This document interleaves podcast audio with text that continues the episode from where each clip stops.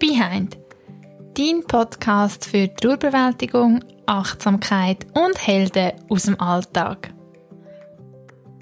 Wunderschönen guten Tag und willkommen bei einer weiteren Folge vom Podcast Behind.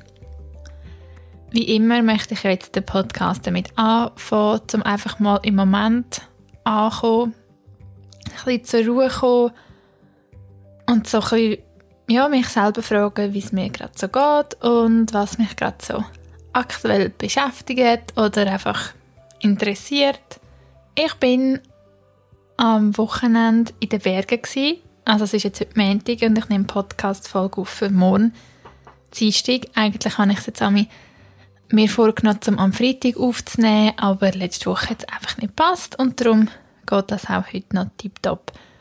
Aber wie gesagt, ich bin das Wochenende mit meinem Freund und seiner Familie in den Bergen gewesen und es ist wirklich so schön gewesen. Wir sind praktisch nicht am Nattel oder auf Social Media und haben nichts müssen machen, sondern einfach dürfen sein und das hat sehr gut getan und halt auch so die Energie von den Bergen, von der Natur hat echt gut getan. Kann ich jedem empfehlen, mal wieder so sich einfach ein Wochenende ausklinken, nichts zu machen auf der Skipiste hatte ich lustigerweise mal wieder eine Erkenntnis gehabt. Ich habe die ja noch oft. Und da habe ich einfach gemerkt, es sind wirklich die kleinen Sachen im Leben. Man sagt es immer wieder. Und es ist wirklich so. Es sind die kleinen Sachen im Leben, die es ausmachen. Klar hat man alle Träume und alles Wünsche, aber schlussendlich glaube ich, dass man eigentlich im Alltag das Gefühl muss können erreichen von voller Zufriedenheit und purer Freude, weil es ist noch klar, dass ein Abenteuer mega toll ist, dass eine Weltreise mega toll ist, dass man all diese Sachen, wenn man die macht, dass man dann seinen Traum nachgeht. Aber das Leben passiert ja jetzt, es passiert in dem Alltag, wo du lebst. Also, dass wir so in der Gesellschaft so ein bisschen haben, dass von Wochenende zu Wochenende leben, von Ferien zu Ferien, von Abenteuer zu Abenteuer, aber was man da dabei verpasst, ist eigentlich das Leben. Das Leben, das zwischen diesen vermeintlichen Highlights, so wie man sich das vorstellt, passiert. Das ist das Leben. Und ja, ich bin einfach wieder davon überzeugt, dass man sich die alltäglichen Sachen muss zurechtlegen, dass es für einen stimmt.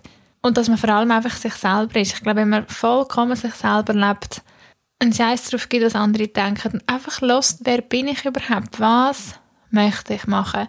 Seine Einzigartigkeit auslebt. Und zwar in jedem Moment, jeder Entscheidung im Alltag. Und dass man eigentlich nicht nur diesen Highlights nachher springen will. Das Leben ist jeden Moment.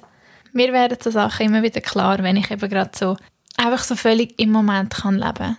Und das fällt mir sehr einfach, wenn ich in der Natur bin, verrust bin und nicht verbunden bin. Und verbunden meine ich jetzt mit Nattel oder so. Oder einfach mit dem mit dem Gedanken, ich müsse etwas machen. Das ist es eigentlich. Wenn ich weiss, oder wenn ich mir kann sagen, du musst nichts machen, Diana, du musst zwei Tage einfach nichts machen, darfst nur sein und leben. Und das sollte eigentlich immer der Fall sein, weil der Prozess vom etwas machen kommt automatisch. Aber man darf sich nicht so zwanghaft in etwas reinpressen und das Gefühl haben, ich muss das machen, ich muss es selbst noch machen. Und Nein. Einfach leben. Leben ist etwas, wo mir sehr viele Leute letzte gesagt haben, so Diana, lebe einfach. Mach dir nicht zu viele Gedanken. Du schaffst schon so viel an dir selber. Lebe einfach, geniesse es, hab Freude, lach. Und ja, das ist wirklich, ich muss diesen Leuten recht geben. Ja, weil man kann vieles nicht erzwingen und Sachen auch nicht verkrampft suchen, sondern wenn sie für einen bestimmt sind, dann kommen sie einfach auf einem zu. Und klar muss man etwas dafür machen, oder muss ein bisschen aktiv bleiben, aber man darf dann auch einfach wieder leben und den Moment geniessen. Genau, das ist jetzt mal noch so mein Wort zu mir. Die äh, heutige Folge ist ja der fünf Phasen vom Trauer gewidmet. Und zwar werde ich die fünf Phasen nach der Elisabeth Kübler-Ross hier anschauen. Das sind auch die Phase, die wir in meiner Ausbildung als Trauer- und Sterbebegleiterin anschauen. Es gibt da auch verschiedene Theorien, aber ich habe mich jetzt für die mal entschieden. Und auch da wieder ganz wichtig, es ist meine persönliche Interpretation und meine persönliche Meinung zum Thema. Es gibt kein richtig und kein falsch und ich bin kein Experte auf dem. Ich kann aber einfach von mir aus sagen, dass ich, als ich, als ich meinen Papi verloren habe, vor acht Jahren, bin ich mir dessen äh, nicht bewusst gewesen, dass es diese Phase gibt, was auch völlig verständlich ist. Und jetzt, vor eineinhalb Jahren, wo mein Stiefvater verstorben ist, habe ich sehr klar können feststellen, in welcher Phase dass ich mich gerade befinde. Das war echt mega spannend. Gewesen. Und ich habe einfach das Gefühl, das hilft darum jetzt jemandem, der selber am Trauern ist. Aber es hilft auch sehr, wenn du persönlich jetzt nicht am Trauern bist, aber jemand aus deinem Umfeld. Ich denke, man kann dann auch sein Umfeld ein bisschen besser wahrnehmen. Also nein, besser gesagt, du kannst die Person, also einfach die Person in deinem Umfeld, die am Trauern ist, kannst besser wahrnehmen. Ich muss mir hier schnell ein bisschen Tee einschenken.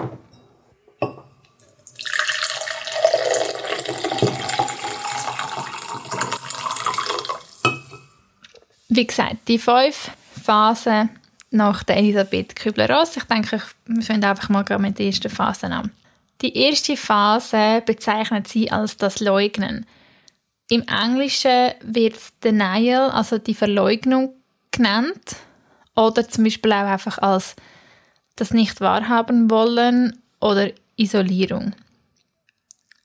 In dieser Phase ist es so, dass man das einfach nicht wahrhaben. Entweder erhaltet man die Nachricht von einem Tod, ohne dass man es erwartet hat, also ohne dass es vielleicht absehbar war, oder man weiß vielleicht, dass eine Person nicht mehr lange wird leben. So oder so ist die Nachricht so wie eine Hiobsbotschaft wo man eben in dem Moment nicht wahrhaben will. Man tut einfach vielleicht am Anfang wirklich so, als, als wäre es nicht. Nein, das kann nicht sein, das muss jemand anders gewesen sein. Es kann nicht sein. Es kann einfach nicht sein. Was da hilft, also vor allem, was man machen kann, wenn jetzt jemand im Umfeld mega am Trauern ist, und das gilt eigentlich für jede Phase, aber ich würde es wahrscheinlich in jeder Phase wieder sagen, ist es das konfrontieren und ansprechen. Ich bekomme von sehr vielen Leuten immer wieder die Frage, ich weiß nicht, wie ich reagieren soll. Ich sage jetzt ein Beispiel von meiner Kollegin, ist die Mami gestorben oder so etwas und dann weiß man oft nicht, wie sich gegenüber der Freundin zu verhalten. Und das ist etwas, das ist auch wieder genau das Problem, weil wir ja den Tod ausklammern in der Gesellschaft, dass man dann in dem Moment keine Ahnung hat, wie damit umgehen. Aber darum habe ich jetzt den Podcast gemacht und darum sage ich dir, bist einfach dich selber. Es ist für die Person so ein Einschnitt ins Leben. Darum, wenn es im Umfeld Leute gibt, wo, wo das einfach konfrontieren und da sind für die Person, ist eigentlich alles, was man in dem Moment machen kann, aber es ist auch sehr wertvoll. Ich meine, ich weiß, für die meisten ist es dann auch wieder schwierig, weil sie selber ja auch nicht mit dem konfrontiert sind. Aber wenn man wirklich helfen will, dann soll man auch versuchen, das Thema vom Tod ein bisschen anzusprechen. Die Situation einfach ansprechen. So, hey, ich weiss, deine Mami ist verstorben oder dein, dein Grossi oder wer auch immer. Ich bin für dich da. Einfach so, man hilft so ein bisschen eben dem ganzen das halt ein bisschen real werden. Und umso schneller, dass man das real werden umso schneller kommt man ein bisschen weiter in diesem Prozess. Die zweite Phase wird der Zorn genannt. Und in dieser Phase kann oft so eine Wut aufkommen. Und wichtig ist da, dass das Umfeld nicht persönlich nimmt. Man ist dann einfach hässig auf alle, weil ich habe das wirklich auch so extrem empfunden. Das ist wie so, man ist wie so in einer Bubble. Also, man ist zuerst, bevor etwas passiert, bevor jemand stirbt, hat man das Gefühl, ja, man ist so Teil von dieser Gesellschaft oder ist voll dabei, da, da, dann passiert das. Das fühlt sich echt an, finde ich, als wäre man für einen Moment auf einem anderen Planet. Links und rechts ziehen alle Menschen an einem durch. Jeder ist in seinem Alltag, jeder regt sich ab kleinen Sachen auf, jeder ist mit irgendeinem Scheiß beschäftigt, jeder nervt sich ab irgendeinem anderen Bullshit. Und du bist einfach nur hässig. Du bist hässig aufs Leben, hässig aufs, auf alles. Hässig auf alle, die ihre Papi noch haben, hässig auf alle, die nicht chatten, dass sie ihre Papi noch haben, hässig, dass es dir muss passieren. Es kommt einfach so eine Wut.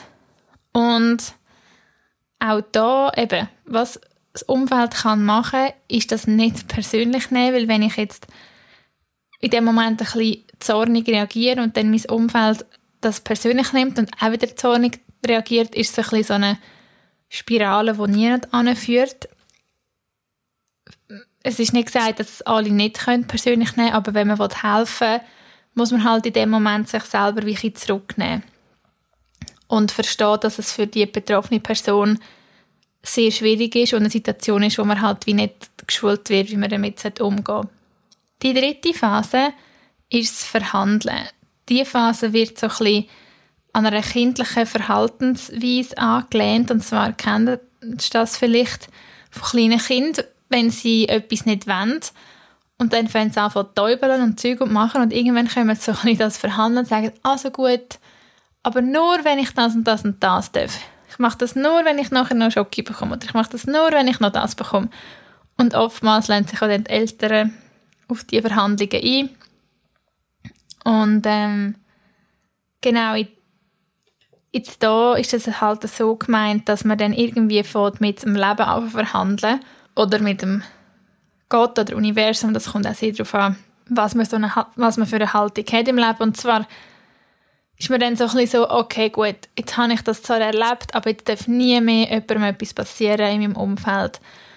Oder jetzt werde ich dafür ein längeres Leben haben.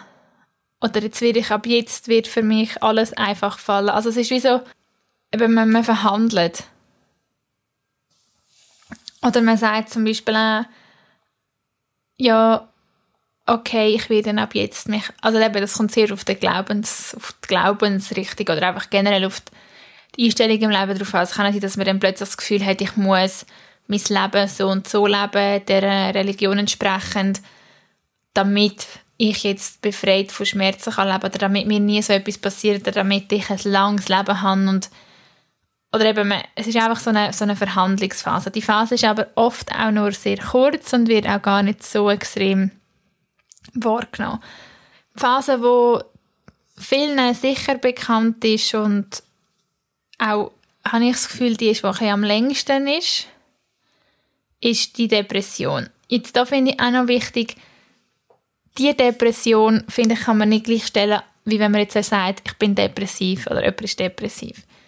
Sondern in dieser Depression ist so ein bisschen das Gefühl von Verzweiflung und wirklich von dem Verlust, die Zorn und die, das Lügen oder die Erstarrung oder der Schock anfangen ablösen.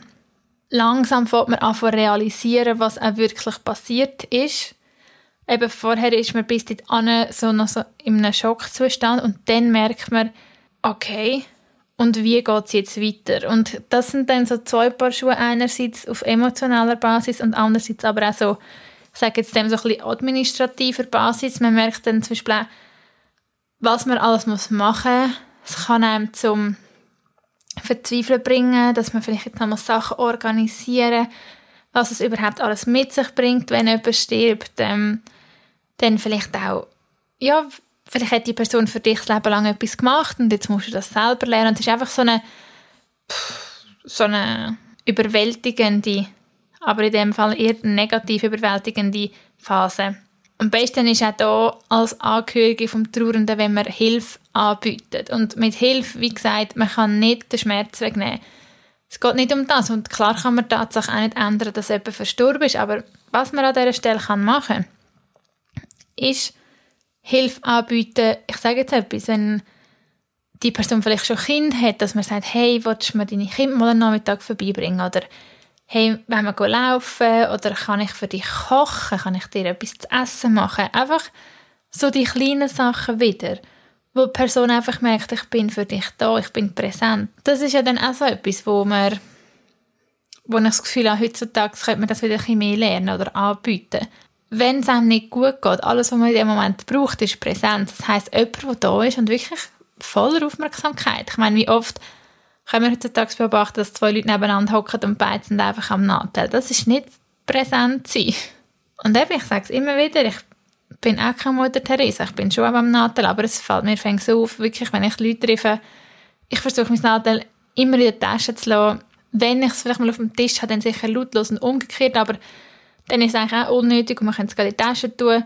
Und wenn dann mal etwas zeigen oder ein Foto machen, dann nimmst du es halt wieder vor. Aber in dieser Phase, wo jemand die Verzweiflung hat, dann muss einfach jemand da sein. Und klar, die betroffene Person, die Trauernde, die kann es dann immer wieder, die kann sagen, nein, ich möchte das lieber nicht.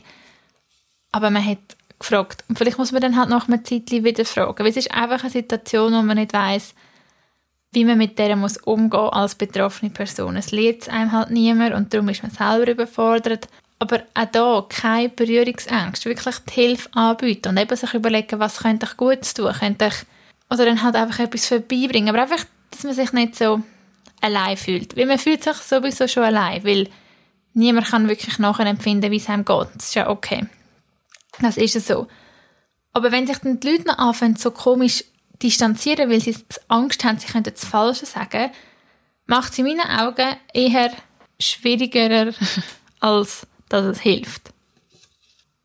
Weil in dieser Phase, darum finde ich es ja recht anstrengend, ist man so ein bisschen, eben, man hat schon sehr viele Phasen hinter sich und jetzt merkt man, es geht langsam auf die Akzeptanz zu. Das ist dann die fünfte Phase.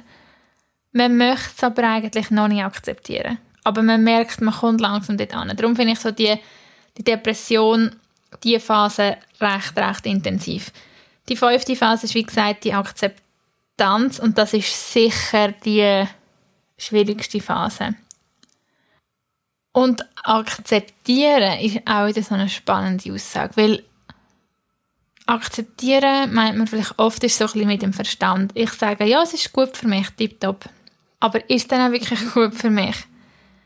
Und auch da akzeptieren, dass man es wirklich, wirklich akzeptiert, das kann sehr lang gehen. Das ist dann so, dass man es akzeptiert, ohne dass man verrückt ist auf jemanden, ohne dass man es irgendjemandem vorwirft, ohne dass man irgendjemandem Schuldgefühl macht, ohne dass man sich selber Schuldgefühl macht.